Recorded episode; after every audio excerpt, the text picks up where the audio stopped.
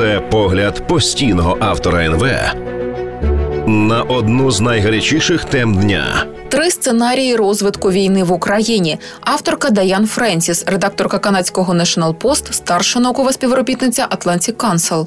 Через два роки після початку російської бійні її результат і тривалість залежить від кількох чинників.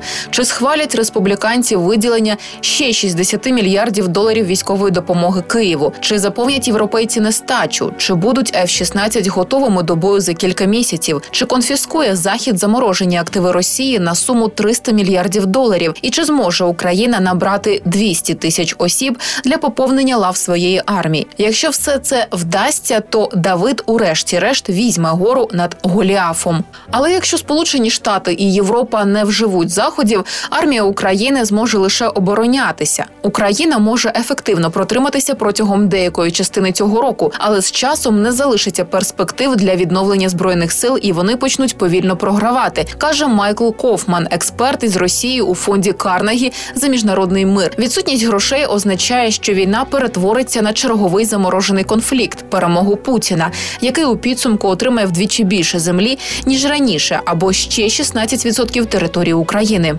Єдиний плюс останнього часу полягає в тому, що антинатовські просторікування Трампа допомогли зібрати більше коштів для України в Європі, можливо, достатньо, щоб компенсувати потенційне відставання Америки. Крім того, українці залишаються безстрашними, і їх не варто скидати з рахунків. Усе ж таки, два роки тому, не маючи сучасної армії, вони змогли повернути половину території, захопленої Росією.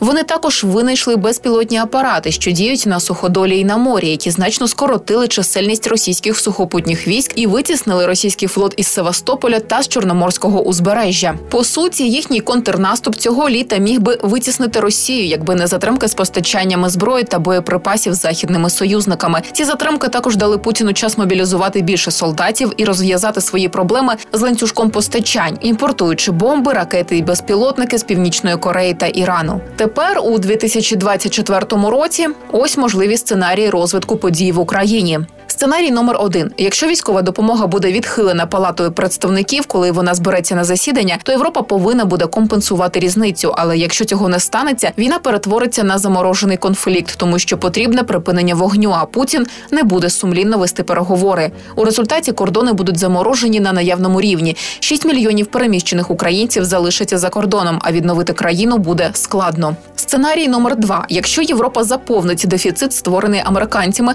Україна зможе підготувати новий контрнаступ. Це здається ймовірнішим, ніж будь-коли. Данія щойно оголосила, що передасть Україні всю свою артилерію, боєприпаси, і є підстави вважати, що інші країни можуть учинити так само. Франція подвоїла свій бюджет на забезпечення безпеки, а Німеччина перебудовує свою промислову базу, щоб якомога швидше створити військово-промисловий сектор. Усі члени НАТО різко збільшують свої військові бюджети, і цього місяця Європейський Союз оприлюднить плани зі швидкого фінансування і прискорення розширення військової присутності та співпраці в країнах по всьому континенту. Урсула фон дер Ляєн заявила в інтерв'ю Financial Times: "Ми повинні витрачати більше, ми повинні витрачати краще, ми повинні витрачати по-європейськи". Ще одна схема передбачає створення стійкого і постійного військово-промислового сектора на континенті, а також резервного фонду військового фінансування для України. Міністерство оборони Естонії запропонувало, щоб кожен із п'ятдесят чотири членів контактної групи з питань оборони на України, так званої Рамштайнської коаліції, негайно виділив нуль цілих двадцять п'ять відсотків ВВП на військову допомогу Україні. Сценарій номер три. Якщо Україна отримає всі необхідні гроші і озброєння цьогоріч, вона зможе вигнати Росію зі своєї території дві тисячі двадцять п'ятого року. Вона повинна використати цей рік, дві тисячі двадцять четвертий, щоб трохи почекати і зосередитися на новому наступі у дві тисячі двадцять п'ятому році з арсеналом еф шістнадцять і великою кількістю зброї, пише головний іноземний кореспондент Wall Street Journal Ярослав Трофімов. Нав'язуючи асиметричну війну, яка спирається на безпілотники і ракети вітчизняного виробництва і націлена на російські кораблі в їхніх власних базах, Україна підірвала більшу частину хваленої військово-морської переваги Росії.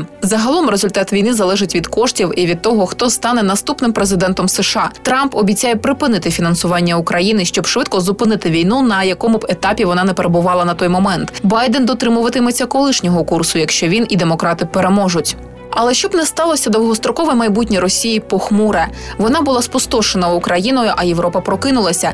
За американськими оцінками, Росія відправила в Україну триста шістдесят тисяч солдатів з сухопутних військ і двічі проводила мобілізацію, втративши при цьому триста п'ятнадцять тисяч осіб убитими і пораненими. Зараз США стверджують, що на території України за непроникною замінованою лінією фронту перебувають шістсот тисяч осіб. І Путін каже, що планує набрати ще чотириста тисяч солдатів у дві тисячі двадцять четвертому році. Для порівняння, в Україні загинуло сімдесят тисяч і поранено сто двадцять тисяч осіб. І вона сподівається набрати не менше двісті тисяч цього року.